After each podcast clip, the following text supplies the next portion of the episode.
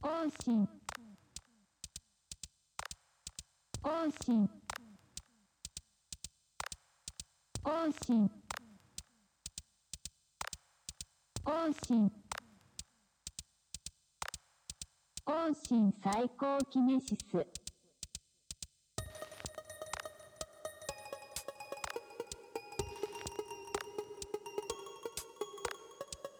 更新サイコキネシス、ワモーズと書店員のポッドキャストです。コンセプトは、言葉を開く、文学、映画、音楽、ニュースや暮らしのあれこれ、そのもの自体は気軽にシェアできるけど、その感触は開いてみないとわからない。いつもより少し時間をかけて、ものからポエジーをたぐり寄せていく。1億2000万分の1のリスナーのための配信番組です。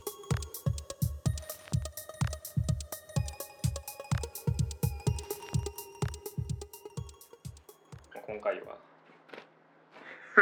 ぬって始まっ打って始めますけどもた。はい。えー、っとまあ夏も夏休みも大学生は夏休み真っ只なん中か、学生は夏休みなのかな。小学校とかはもう終わりそろそろ。みたいに思ってるとこもあるかなっていう時期夏休み時期ですけども漫画祭り夏の夏の漫画祭り。漫画祭りあれなんやったっけあの東宝の映画館のやつあれはアニメ祭り東映東映東映漫画祭りみたいな感ドラゴンボールと。なんかじうん少女魔法少女的なやつが一緒にやったや見てたなうんスペシャルがつ。スペシャル。そうそうなんかドラゴンボール、あられちゃんとドラゴンボールのはコラボみたいな、ああ、あるコラボアニメみたいなのを昔見た記憶があるけど、あれもスペシャルやったんかなんか原作には一応あるけどな。なんかな。あ、そうなのそうそうそうそう。Z の前の。あの、まん、アニメで言うと Z になる前の。うん。ドラゴンボールで。悟空が。ドラゴンボールにやられちゃうの姉妹か。うん。ドラゴンボール読んでないんですよね。ドラゴンボールはね読んだ方がいいとは言わへんけど 何やろな難しいよなドラゴンボールって今から入るのそう。霜降り明星の下りで、はせいやがねドラゴンボールの例え出して、あ、うん、粗品が「いやちょっとドラゴンボール読んでないから分からんねん」って いう珍しいねんって芸人でドラゴンボール読んでないの珍しいねんくだり確かに まあでもそうそういう珍しくもないですけどねもうもう読んでないし急に まあね俺もワンピース知らんし「ね、ワンピースも「ワンピースと「ドラゴンボール」必修みたいなああまあねもう今この並べているラインナップを見る限り、うんそっから大きくされたそもそもはねジャンプ通ってないんですよ僕 あそうなんやそうそうなんかそう漫画の触れ合いみたいなところから始めますかじゃあえそれはちょっと意外やなあそうですか、うんなんかとりあえずジャンプは通ってる的なイメージは通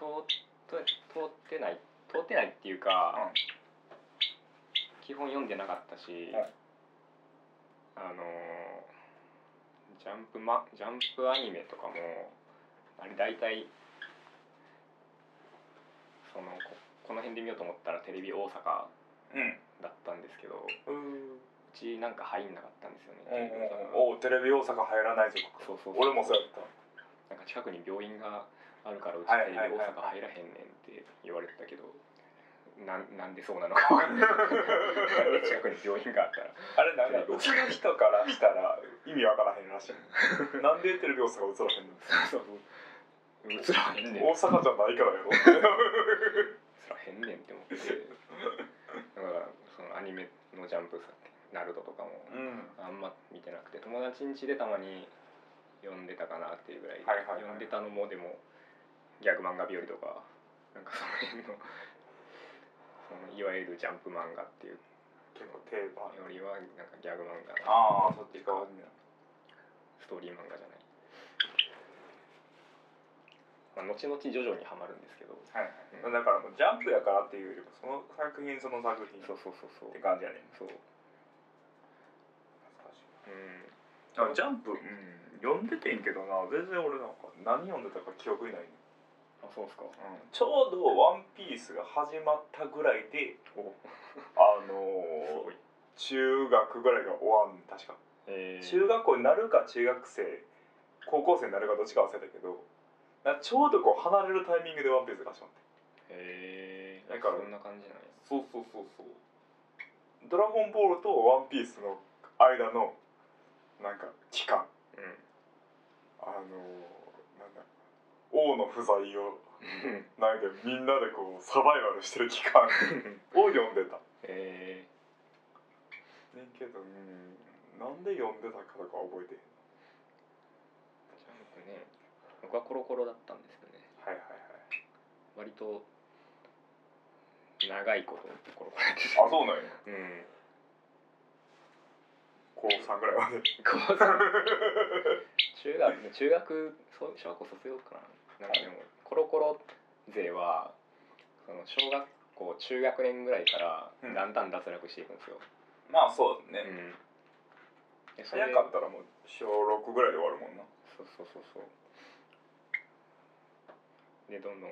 溜まってったコロコロを母親にキッチンペーパーにされていくんです よめちゃくちゃ吸いやすいん ですよあのなあの何してるか知らんけどたまに急にピンク色やったりする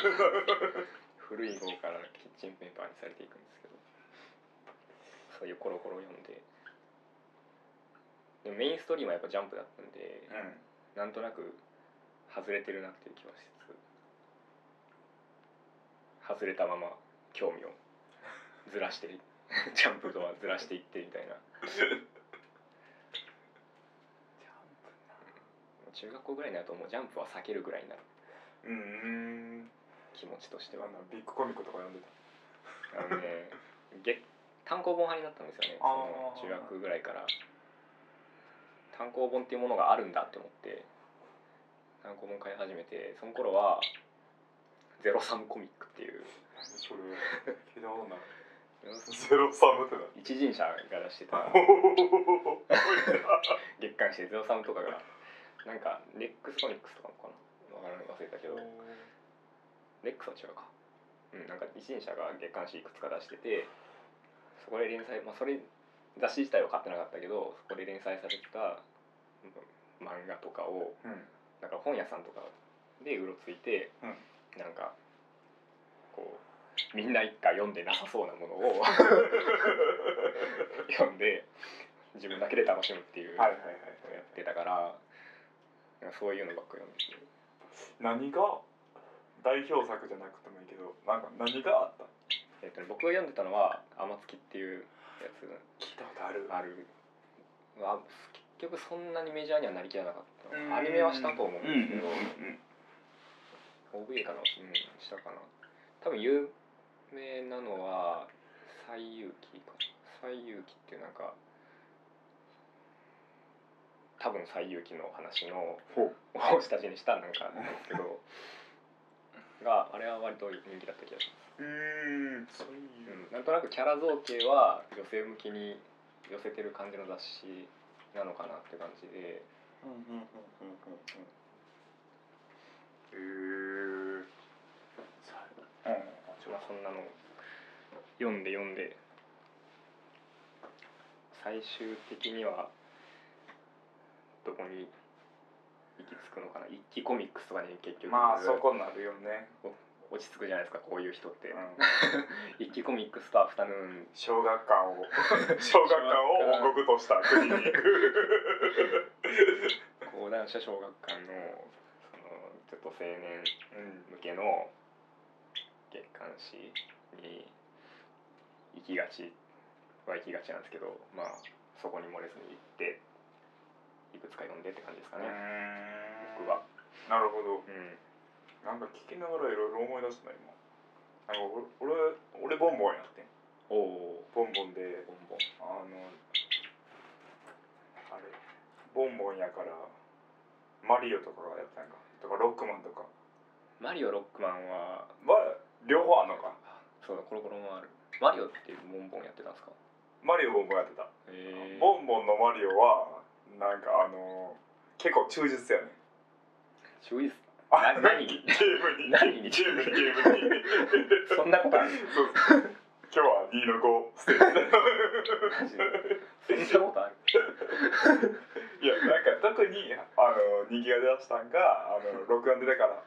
ああマリオ60そうそうそうそうそう、まあ、スーパーマリオ60まあまあわかるわわかるやろう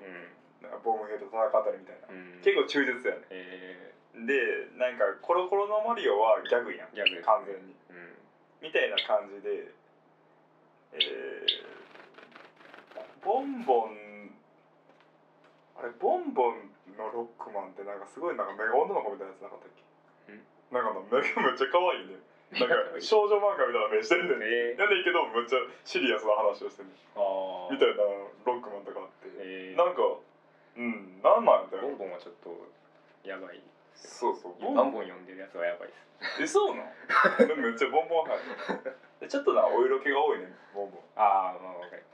なんかそのあたりも含めて勉強してたうん勉強してるで途中ジャンプとか行ってんけど俺あの愛読書がファミ通やってんおおーゲーム買ってへんのにファミ通なんでずっと、うんでもなんかファミ通の攻略を見ることでそのゲームをする みたいなあでもそれはそうそうそうわかる僕もコロコロのあの連載の前にあるコンホビー情報とかあるあるあるゲームのやつとかめちゃくちゃ読み込ん でた両方めっちゃ貧乏のでみたいなでファミ通読んでるとファミ通の中に漫画があるうんで当時は柴田亜美うんあのパプア君の人はいはいはいはいはいとあと鈴木みそうんあ聞いたことああの結構有名なのはゼニとか、うんでその2人が毎週交代で漫画描いてるうんるで柴田亜美は、えーまあ、両方ゲームの会社取材したりうんあのインタビューしたするっていうテーマ漫画やねんけどそこでハマってプラスなんかファミ通の、えー読者投稿ページうん町内会っていうんだけどまあ町内会がまずめちゃめちゃおもろいねなんかもうギャグがちょっとなんか俺らの知ってるなんか素人とはちょっとレベルがちゃうねんか、うんでちょっと有名な人とかもいたりしてでそのページの後の方にコミックビームの宣伝ま4コマがいつもあうんるで「読もうコミックビーム」っていう4コマやねんけどそれをさくら玉吉っていううん漫画が毎週書いててでその辺りからえー、アスキーの漫画部う門んとしてコミックビームとかを知り出すうんうんうんえー、まあ今だ有名になったのは「テルマエ・ロマエ」とか「はいスナボーズ」とか、あの辺りを出してたのよコミックビームうんとかを知り始めてなんかそれこそなんかみんな読んでへんけどなんやこの漫画みたいなのを高校ぐらいから読んだでそっからなんか流れ流れて割と俺はその今回持ってきたのまあ一つはちょっとまた特殊かもしれんけどなんか一巻で終わってるものが好きなんでうんであのコミックでこうなんか5連巻6巻とか載長じゃなくて期連載ではなくてそうそうそうそうそう一冊で大盤で、えー完結してるものであったり、えー短編集みたいなのをなんか好むようになってきてうんでなんかいろいろそういうものを集めたりちょっとなんかその単純にその本としての大きさうんが漫画のなんか迫力あるなと思って。うんでなんかそういうのを読むようになって今は特にどれを読むっていうのはないねんけどなんか結構そういう大判コミックは今でも好きやなうんあとはなんかそのだんだんその愛憎版が出てきてんあ完完全版とあか愛憎版みたいな真相版そうがそうそうそれでなんかいろんなことを知ったのもあるこれとか完全版なるほどねそう懐かしいなそういうそういう流れやったなファミ通が原点や ファミ通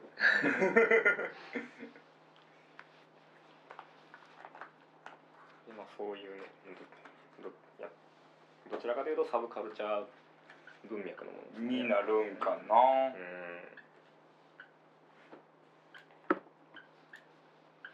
で読んできて。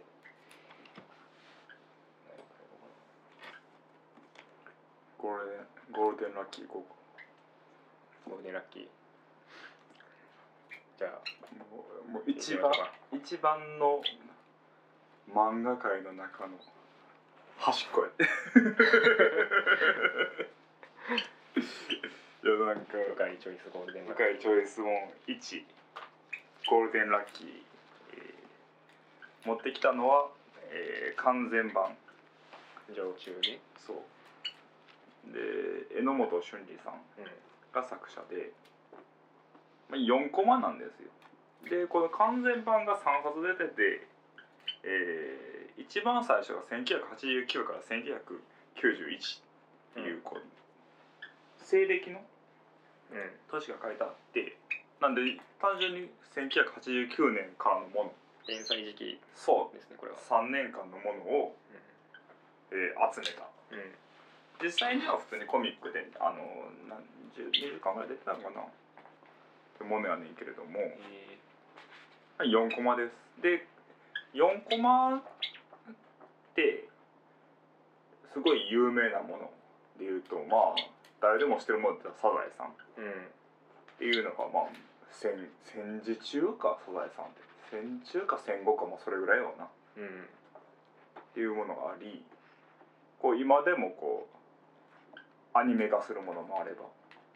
そうですね。まあ新聞連載とか。そうそファミ通の最後とかでも何かとあったりしますよね。ある中でこうなんか不条理漫画みたいな一つのジャンルがあるうん。なんかこう成り立ってんのかこれみたいなあるナンセンスとそうそうナンセンスというか、でその一つとしても捉えられてんねんけどもなんで俺これを手に取ったかは覚えてへんねんうん、うん、ねんけれどもなんかまず多分ちょっとこうなんやろそれこそメジャーじゃないもの読んでみたいみたいなうん、欲からこう多分並んでるのを見てなんやろゴールデンラッキーってちょっといいやんみたいなうん、感じで買ったから内容全然知らんと読んだらもうなんか意味わからへんね ほんまにこれ初見はすごいすごいやろすごいと思うな。もう漫画やからあんま言葉で説明ししづらいねんけれども要するにもう起承転結のどれでもないねんでなんて言うんやろ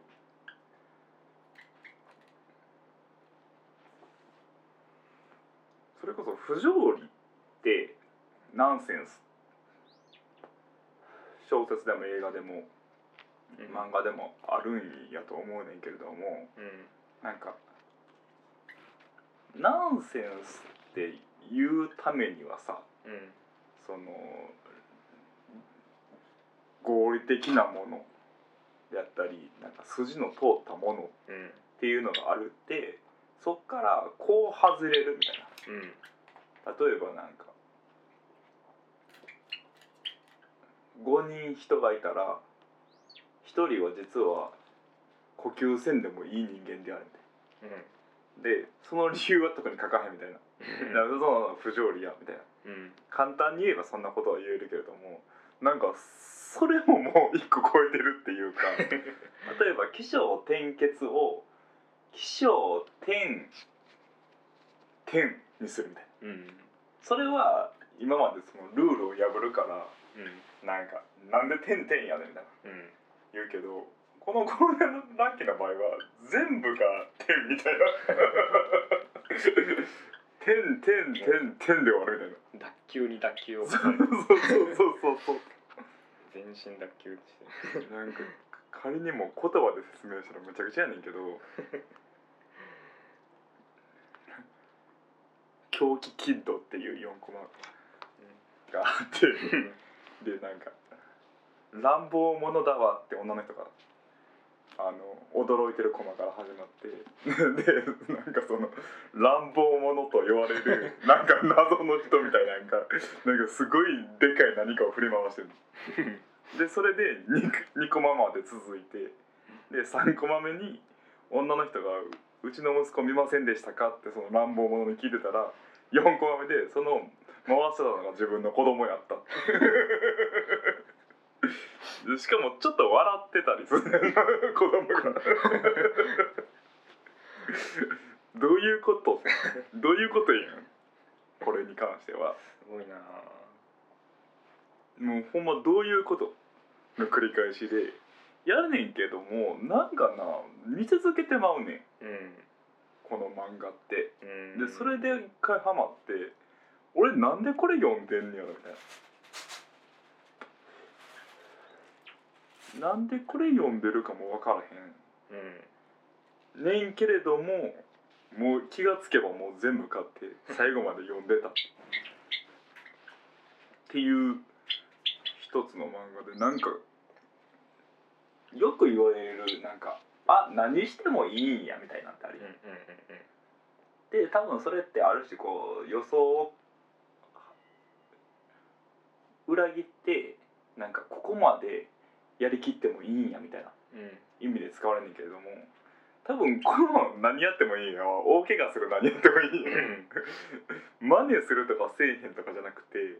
多分作者もなんかその裏切るとか裏切らへんとか考えてへんやん気がするそうですね、うん裏切るうんだってそもそも天から始まってんねんから予想ができひんのよね次がうんうんうんうんで予想できひんまま次の予想できひんに行くからうん大体始まるストーリーとかって最初に最初のなんその漫画だったら何ページとかでうんそのその漫画内での常識みたいなのが提示されるっていうかリアリティレベルみたいなのがあってそれをあこの漫画ではこれぐらいの世界観でいくんだなっていう需要がまずあるじゃないですか、うんなんか読者は。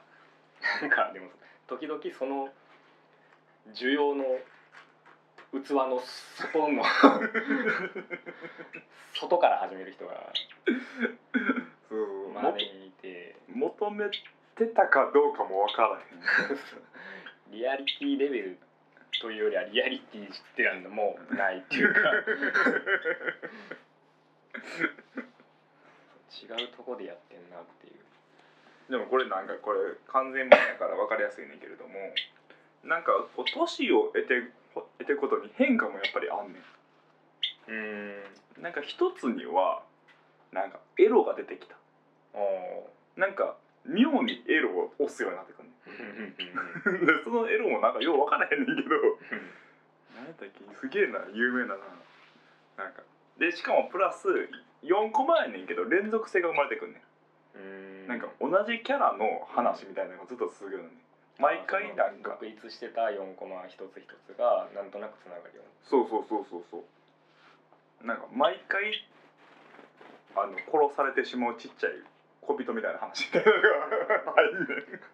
なサウスパークみたいなそうそうサウスパーク的なで次の話ではまた普通にあの復活してでまた殺されるっていうの を永遠に続けるとかなんかこうずっとなんかイチャイチャしてる象の話とかこれが毎回続続いたんですよね お前とかでなんかこう連続性が生まれ始めるうんで一つがそのエロいもの下品なものうんただただ下品なものともう一つがなんか謎のなんかへりくつのへりくつをすごいこう上質にしたものというかうんなんか「それってへりくつやん」ってツッコミがないまま うん永遠に続けるみたいな話あってしかもね結構ずっと続いてたのがこの「フライド」っていううん鳥の子供の話やねんけど最初はなんかあのチンされようねこいつうんレジでうんレジじゃないわあのレンジレンジでであのそいつが謎に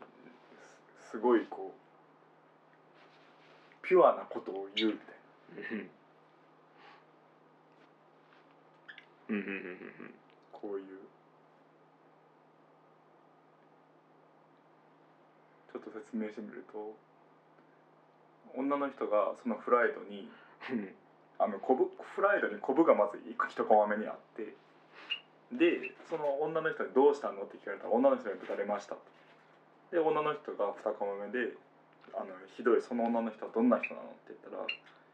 あフライドが「美人でスタイルでスタイルが良くて頭もいい女の人です」で三釜目に女の人が「その人と私どっちが美人?」って聞いたらフライドが「あなたより美人でスタイルが良くて頭もいい女の人です」って言ったら4コマ目であのフライトが今日生まれて初めてお世辞を言ったよってお母さんに説明しててでお母さんがお世辞の意味を辞書で引いてみなさいみたいなちょっと4コマっぽくなってんねんけど、うんなんかぽくなってんねんけどなんやろこれみたいなでこのフライトがずっと続くねんみたいななんかようわからへんけどあのルールを持ったものみたいなんがうん出始めてなんかそれについてすなんていうんやろうなすごく真摯に向き合うみたいなこのベインビールっていうのをしたんだけどロボットので心を持ってへんロボットでひたすらなんかあの人を殺しはないけれどもなんかこいつは感情がないっていうのをもう徹底的に守うんるのだからすごいこう人間味あふれたことを周りの人に言われんねんけれども最終的には全員殺すみたいななんかようわからんカオスな漫画になってくんねんけどでそれが面白かったんがこの人がその次に榎本っていうよんえ漫画を描くねんそれ4コマじゃないねんけどうん今日もできてへんかでそれはもう徹底してずっと下品なことをするねうんんで絵柄もちょっと変わんねんけどうんでもなんかそれそこにもうあの不条理って言ったら変やけど不条理っていうよりもその世界のルールみたいなのがあって、うんその世界のルールの中でひたすら下品なことをするみたいなみたいな話があって、うんでそれでまたちょっとブレイクして最後に最近最近じゃないかその次に「ムーたち」っていうこれは石村持ってきたんやけど、二巻もののやつやってその徹底的な下品な漫画をやった後にさっき言ってたその謎のルールっていうのを徹底的に守るなんか世界観の漫画を作るうんうんねこれはこれもまたやばい漫画でうんなんかやばそうですねやばそう遠目から見てる遠目から見てるだけでもなんか家族3人の話でうムーンオっていう子供と、えーお父さんんうんとお母さんがいて基本的にそのムームーオとお父さんの話でおムーオが「これってなんでこうなの?」みたいなのを言うとお父さんが答えるっていううんある種こう分かりやすい図やねんけどバカボンみたいな感じそうそうそうそうそれがなんか特殊すぎるっていうか例えばなんかそのムーオがすごいす光景すごい光景ってこれやねんけど すごい光景海の 海の中にむっちゃでかい顔があるっていう光景やねんけどもこの光景を一生忘れないよって言ったらお父さんがどんな光景なら一生忘れてしまうんだいみたいな。でそのままずっと続けるみたいなでお父さんは絶対平凡な光景でも忘れへんポーズがあるみたいなんでそのポーズを教えるみたいなとかいいですねどんな光景なら一生忘れてしまうんだい一番最初のやつとかでもなんかお父さんに1たす1はあの1たす1って書いてこれは1たす1だで 1×11×1 って書いてこれは 1×1 で無音が ちょっとだけその「×」と「かける」のやつがこう曲がってる1と「かける」なんか足すなんかうんどっちなんかみたいなうんで1でこれは1対何1何1なのって聞いたらお父さんが「えー足すとかける」をの間を考えようになって「高す」「かるす」「かけ足す」 「かけたる」「たかける」とかこう読み始めて「足すかける」「かたすける」 「たかすける」みたいなこうめっちゃ言い出してでその中で実際に今ある言葉はどれだけあるんだいみたいなうんでそういくか「助ける」と「語る」あるよねみたいな でそれの全部出した後にえー、34.6%はすでにある言葉やうん他にも34.6%になることをいっぱいあるんじゃないかみたいなこう無を探してみないかみたいな話をするこれが永遠続く例えば重いものを持つ時も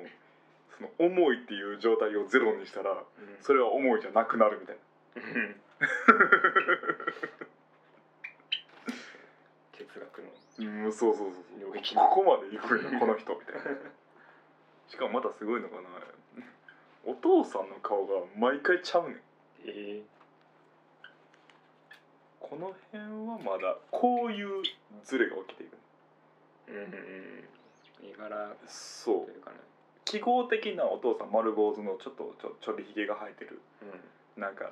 リフォルメされたキャラやねんけれどもなんか毎回顔が違ってんうん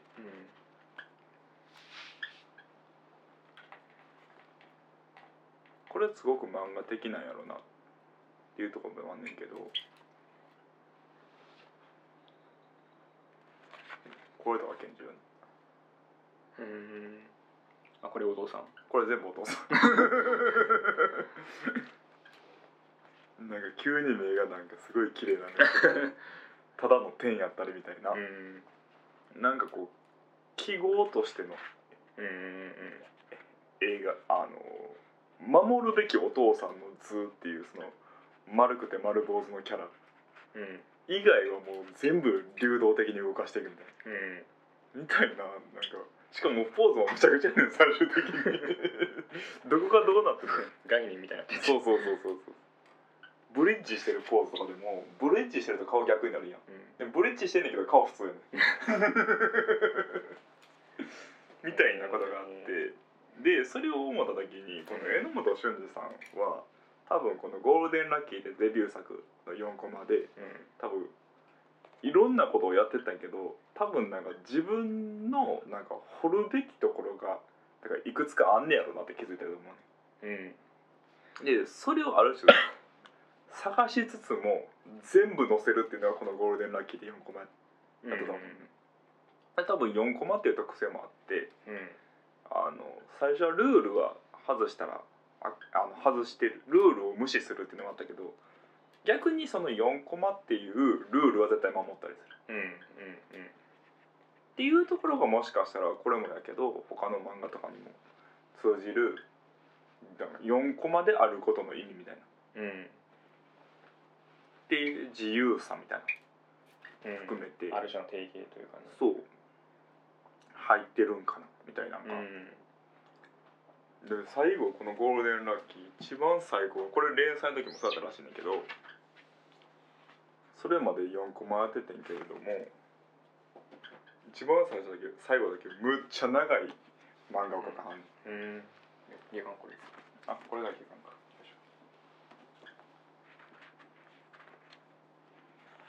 結構分厚い完全版やねんけれども上中下巻の下巻でいうとこっからここまで一つやねおおずーっとその一つの物語の中でいろんなルールを作っては あの違う話 に展開してでまた続けてっていうのをうん繰り返ししかもなんか今まで出たキャラとかも全部出してへえでこれがなあ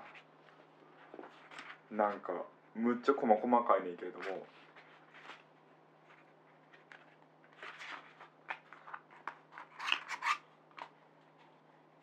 なんか犬が出てくるんだけどその犬の名前が 13X 犬とか言ってうん13コマごとに出てくるとか おっさんで 39X さんとかは39コマごとに出てくるっていうなんか自分独自のルールみたいなのを作りまくる人にうんあその自分独自のルールやからこそあの他の人から見たら「何これ?」ってなるかもしれんけど、うんでもその自分独自のルールっていうものに関してはむちゃむちゃ誠実に守んねんな。うんすごいですねエヴァの最終話みたいなそうそうそうそう最終的にむっちゃでかいうんこが出てくるうんっていなんうか、うん、なんかそれ聞いててその漫漫画的だなって思ううんなんか漫画的なんだろうその小例えば小説的快楽みたいな言われ方をするものとか、映画的快楽みたいな言われ方をするものとかうんあるように漫画的快楽っていうのがあるじゃないですか。ありますね、うんそれは十分ありますねそれをまあなんかいろんな読んでるといろんなものに感じるんですけど、そのなんかそのルールというかの伝わってこなさっていう か伝わってこなさというか分からなさっていうのは結構漫画的かなって思ってて、はいはいはいなんやろ例えば小説やったらその読むじゃないですか、はいはい言葉をまず文章書かれてる文章を読んでそこからなんていうか喚起するじゃないですか、うん読み手側がいその情景なり何なりをでなんかものになるじゃないですか、うんなんていうかまずは言葉でしかないものがありでなんか漫画ってもう厳然としてあるじゃないですか、うんそのその例えばすごい移り変わるお父さんの顔やったりとうんか、もう何の説明もされぬままただ厳然としてあるじゃないですかなんかそれってかっこたるもんとしてこっち側のすることってないじゃないです かお父さんの顔が変わってるんだからって、そのなんかなんなんて言ったらいいかな他者性って言ったらいいかななんかその自分ではないもの自分と接続してこないものがななぜかこの目の前にあるっていうそれを読まされ読む読んでいる自分がいて読まされてるこいつがいてみたいなそれを読めるっていうのはなんか体験として漫画的だなって思うんですよね。漫画ってそのそうねんなまず絵柄の好みってあるいやはいでそのなんで絵柄の好みってでそれでなんか嫌がられるものもあったりするわけようんでよい言われるのはその「ジョジョの絵」みたいなそうそうそうそう、みたいなとか、北斗の拳の絵みたいうんうんななんかそれってまあ攻略するためにはまず覚悟するて一巻から読むとかうんいろんな理由があんねんけれどもでもそもそもそう言われてしまう原因としてうん絵っていうものがその確固たるうんイメージのもう完成形というそうそうかそれは作者のイメージうんうんうんですねやっぱあくまでそれみたいになんか自分のイメージと結びつけることができないものそれをね確かにそれを言うた時にもう一個考えられるのが絵ってだからこそ特に日本の漫画ってコマとコマの間うんだから文脈行間ではないねんコマ間やねんけどうんコマ間ってすごい重要うんだと思うね漫画の要件って小回りそうそうそうそうコマとコマの間の人の動きっていうのが実はこの「ゴールデンラッキー」今回読んだ時にコマ感がこの人ないねんうんまあ4コマ漫画っていう形式もありますけどねあんねんけれども実はこの後の榎本とかムーたちの中にもコマとコマの間をもう全部埋めてしまわんねんこの人例えばこの「ムーオが歩く」うんこのシーンでも実はあるそうそうそうそうそうこれでうんこのムーオが右を出してて右足出してて次左足を出すっていうのはうん別に書かんでも分かることやのにうんこの人書いてしまわはんねんなうーんやからそれこそ強固すぎんねんもうこっちが入れへんうーんでも入れへん良さやねんなそうそうそういうことなんですかねだからむっちゃなんか無言のコマが多い ああ確かにゴールデンラッキーもなんか無言のコマが多くてなんかそこにこう間を作らないっていうかね間も書いちゃうっていそう想像しする必要がないのよう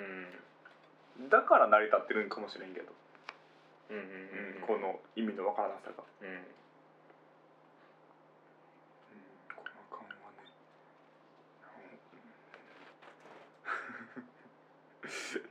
うんほんまに意味わからんなこの漫画 でもほんまねなんかね中毒性があるうんあるでしょうねでなんか漫画とかのセリフをこう誰かと共有とかする欲もなくなる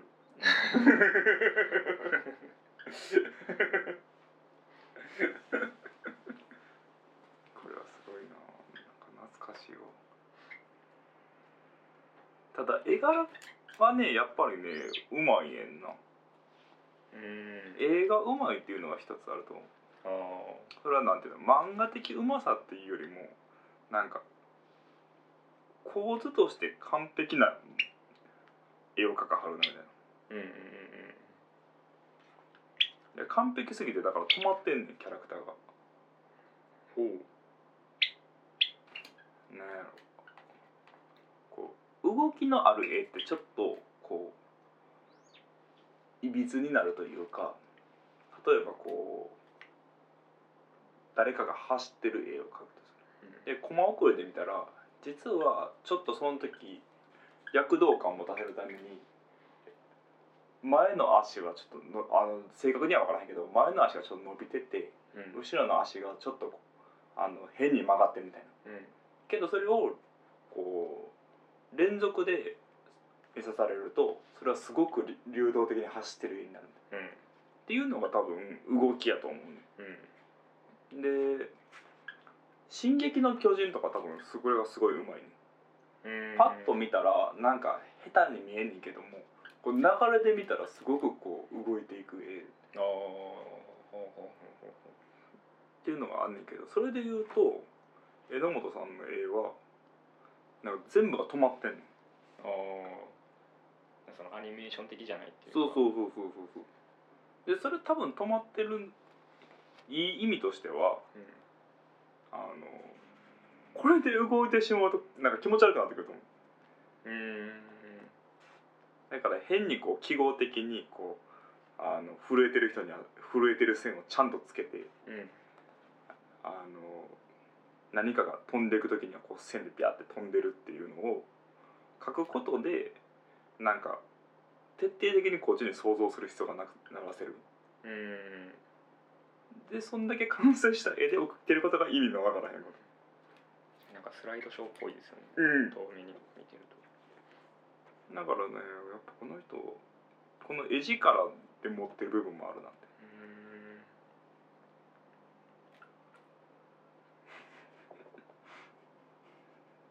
これなんか完全版には載っててんけど一つの漫画をなんかそのキャラクターを人が写真でやってて同じ話顔を人が写真でそうあーそのコマをね実写化ってことそうそう実写化してて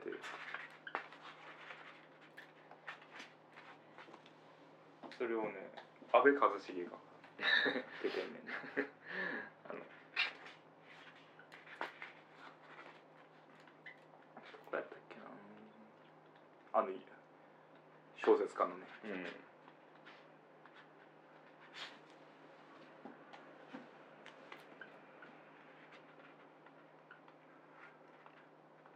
不条理ってやっぱはや流行ってたっていうのは本当なんですか流行ってたんかな流行流行りとは言わないのかななんか一時期盛り上がったりしあの人不条理ようやったよな東秀夫東秀夫そうですねなんやろなでもあの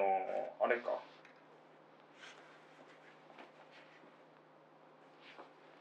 筒井康隆うんとかもナンセンスとかでやってたもんねああそっかでもなんか今も生き残ってる不条理ものってやっぱ漫画じゃないですか、漫画は強いねうんそうなんか4コマで言うとなんか今も不条理系って呼ばれるものはうんいろいろいろいろあるというかうんうん自由にあるなというそれこそポプテピピックとかうんだから言われてみればうんあとなんだニャロメロンとかメランコリニスとかなメランコリース不料理ってまあでもまあ映画では一つあるし不条理ってでも何だろうな小説とかまあやってる人はいるんやろういけるどはいますよね木下古くりとかもそれになのかあなあそうねちょっと不条理なのかどうかはうん微うん妙うん なラインですけど極めてナンセンスに近いことを やってるねやってるもはやもう面白いかもわからへんぐらいのナンセンスやってるナンセンスが裏返るとこまでやもう言ってるっていうかねでも漫画はそれでもそれこそポコテリピックがあんだけ流行ったように木下フルクリはむちゃむちゃ面白いしむちゃむちゃ売れてほしいねんけれども、メジャーなどで食べるかどうかで言ったらすごい疑問があ生まれるねまあそれは小説の中のメジャーっていうのが何なんかっていうのもあるけどーうんだポコテリピックはお正統派じゃないけれども少なくとも去年一昨年かうんのあのアニメ界では一つのなんかムーブメントというかムーブメントですよねあれはまあまあでもでもい仕ろいろ掛けは出たもんね施されていたはものの流行ったんですよね一つはあこれポップテピックの話なんだけど、はいなんかすごくこうなんか文脈を重視してるものだと思ううんやっぱその文脈っていうのはその漫画っていうものの文脈ですかいやもっとなんかアニメ界ねのアニメ界の例えばフリーザの声とセルの声の人がやるみたいああそうですね声優が毎回交代してなとかあのアニメのあの二人の声優を使うんう、っうんていうのがないとあれし成り立たへんものでもあったうんうん AC 部とか使ってるのもそうそうそうそうなんか時代どなんかその同時代においてどうどういう立ち位置を獲得するかみたいなのをすごい意識してるすごくものですよね。でしかもその中ですごくクオリティの高いものをするうんでも果たしてやなあれをねいろんな意味で面白かったって面白かったけど笑える面白さやったかって言ったら俺ちょっと疑問 やねああ、ギャグ漫画のはずやのに文脈をなんか楽しんでたりしてる自分がいるみたいあなそれはねすごくわかりますあれやろオブフィック、まあ、アニメに関して言えばそうですよねそううそうんうそういう意味では4コマの時の方が単純に笑えたうんそれはなんか不条理というよりはなんかその裏のルールというか、んにのっとってるっていうだからなんか漫画ってやっぱり今でも漫画原作としてアニメが映画が出るうってんいうものはあるけれどもやっぱ一番それ以前のものであってこうじある種こう実験できる場所でもあってそれがヒットした時にさらに横に広がりができるみたいうん、そうですよねなんか漫画はその何かがヒットするとその派生がいっぱいできるっていうのがな。うんうんなんだろうまあ商業ベースっていうのが大きいと思うんですけどありますよねなんていうかというよりねうんバリエーションが出るというかそれこ前もちょっと話してた日常系っていうものがうん4コマから生まれたっていうのも面白いなって思うう、んまあ、4コマ全てが4コマではないけどうんなんか4コマのもの多かったよ、多かったですね、それはある種4コマが続く限りその時の話題は読んで終わらせなあかんのにうん終わらせないことができるっていうか4コマのうん1話2話3話を続けることによってうん、永遠に続けることができるそうですねなんか8コマ漫画っていうか12コマ漫画16に進んでいくようなで最終的にその漫画全部が一続きやったりするわけその時だったり4そう結構4コマっていう定型はすごい発明ですよね発明なんか誰がやったか知らないですけどやっぱりなんかそういう短歌みたいなもんですよね韻律があるから広がりが生まれるみたいなもんでそのルールはなんか絶対的に守りなうがらんなんていうかそれを別に守らなきゃいけないものではないんですよね意識するものうんうんうんなんか短歌の人が言ってたことの 受け売りなんですけど、はいうん意識するうん、韻律っていうのは守らなくてもいいけどみんなその短歌を読む人がみんな意識して読むものうんうんうんうんだから、まあ、書く時も意識しその守らなくてもいいけど意識して書くこなるほどと、うん、そういうことかそうだから4コマのコマの外に何書いても別にいいじゃないですかまあうねんとかその4コマの1コマ目と2コマ目をぶち抜きで書いてもいいじゃないですかうんうんうんうんうんまあ、そういうルール根本のルールがあるからそこで何してもいいってのはありますよねそれをなんかみんなで発展させてるっていう感じは すごいいいですよね不思議な文化だうねん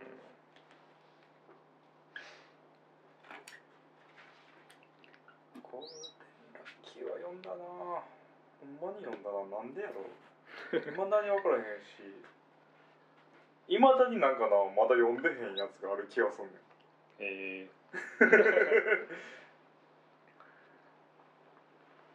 こんなんあったっけみたいな でまたこれな一つ一つ一つのなタイトルがむっちゃなんかなおもろ いね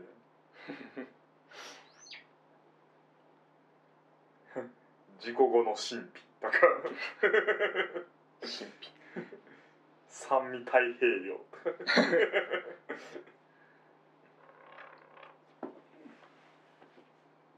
なんか延々そのなんだ終わりがない感じがずっと見続けてられてる感じそれれははああるるかかももししれれないんなんかお笑いですけどなんか天竺ネズミ、うん天竺ネズミの川原がたまにピンでやってるフリップ出たとか うんなんか YouTube チャンネルとかあるんですけど、いそれも少ないなんか謎で わけわかんなくて夜中見たら笑っちゃうしなんか昼間とかに見てたらなんか声出して笑ったりはしないんですけど、うんなんかダラダラ全部見ちゃうみ たいなダラダラダラダラ全部見見続けちゃうみああはいはいはいたいなはいはいはい永遠性があるよね、そう永遠すっきりしないんですよねそうあーあ見た見たっていう感 じが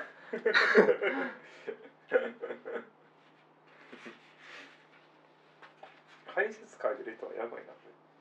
れ吉本バナナ、う仕事バナナ書いてあるん、吉本バナナ松尾鈴木あ小林健太郎 ー佐々木あの批評家の佐々木さん淳さん佐々木敦さんとかねあとイルリメっていうユニットのうん好きそうずっとでもなんかあの罵倒されてたらし いやめろ書くのおもんないってずっと言われてた最後の方のなんかああの後書きに書いてある えこの後そのムーたちの後に一巻だけ出てる「キリスケジョニーと499人ギリ」っていう漫画があるのー、うんこれはもうちょっと薄いぜあの大型漫画やねんけどなんか話としては江戸時代みたいなうん江戸でもないんかな昔の時代劇でなんか囚われたお姫様を助けに行かなあかんみたいな。うんこの前だったら娘かな町娘かでそのキリスケとジョニーっていうのが「俺が行く」って言ってで敵がいっぱいいんねんけどそれがもう最初のストーリーで始まってあとのこれずーっと44人切ってるだけだもんねああじゃあ499人切ってるだけの漫画で何っていうもうもう何なん どこ行くんこの人みたいなへえ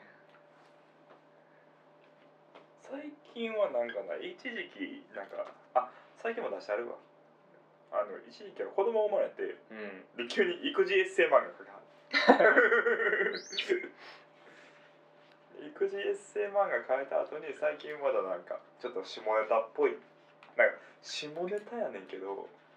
よう考えたらむっちゃ気持ち悪いことみたいなのをしてるうん人たちの漫画を電子書籍とかで出してあるうんまあそこはもうなんかこの辺同士もちょっとなあの胃が痛くなる下ネタや ねなんか気持ち悪いね自分 に気持ち悪いねんけどなんかなんかこれを目指したら俺負けやろなみたいなああなあ挑戦をさせてくれるこんな感じでございます わうんゴールデンラッキーラッキーゴールデンラッキー漫画の話するっつって一発 目のこれかいっていうねいや、これはね、いいいいですよ。なんで、今手に入るか知らん けど。ああすごい手には入る完全版でも古い完全版が出たんが連載自体が9え96年まで96年まであって、完全版は2002年。あーもう20年近く前や。ってないかもですね太田出版そう。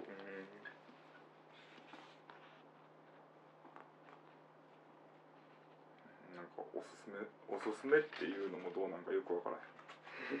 ようわからへんけど。なんやろあの、一番現実から程遠い場所に行きたい人は呼んだのみたいな。もう、 もう無理やって。もう俺ちょっと無理かもなみたいな思う人は一回読んだらいい無理じゃないかもしれんからうんそもそも無理ってなんやろみたいなそしたらいろんな謎のキャラクターが教えてくれるからへえ面白そうですね面白いそれでむっちゃ死ぬからなしなんかもういろんなやつが 毎回死んだら毎回復活する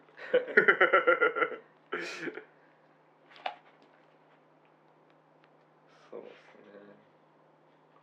ですね 昔の漫画は命が軽いですよ命が軽いうん。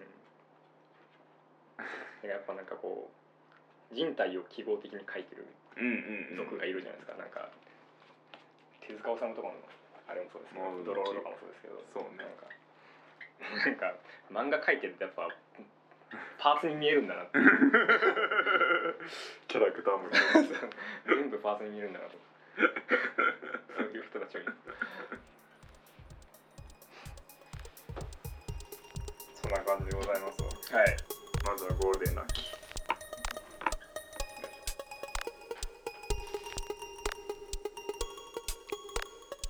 往診最高キネシス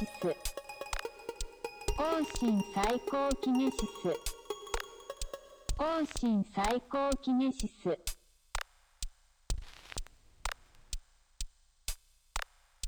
往診